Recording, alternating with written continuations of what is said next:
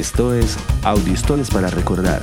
Durante 30 días te presentamos las audiohistorias más destacadas en todas nuestras redes sociales. Hoy presentamos El ataque sorpresivo en el día más sagrado del año judío. El 6 de octubre de 1973, la calma se mantenía en Israel durante la solemne celebración de Yom Kippur. Las calles y carreteras estaban abandonadas, las transmisiones de radio y televisión interrumpidas, así como cada año en el día más sagrado del calendario hebreo.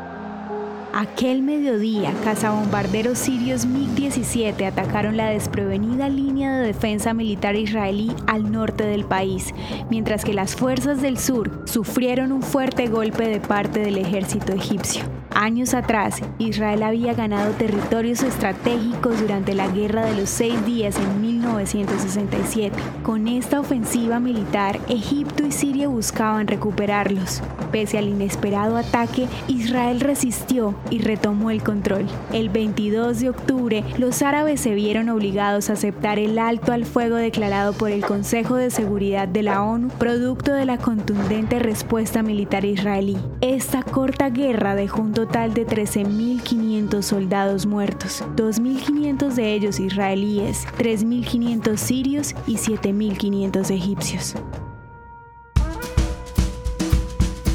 Ya son casi 500 audiohistorias compartidas todos los días durante los últimos 16 meses.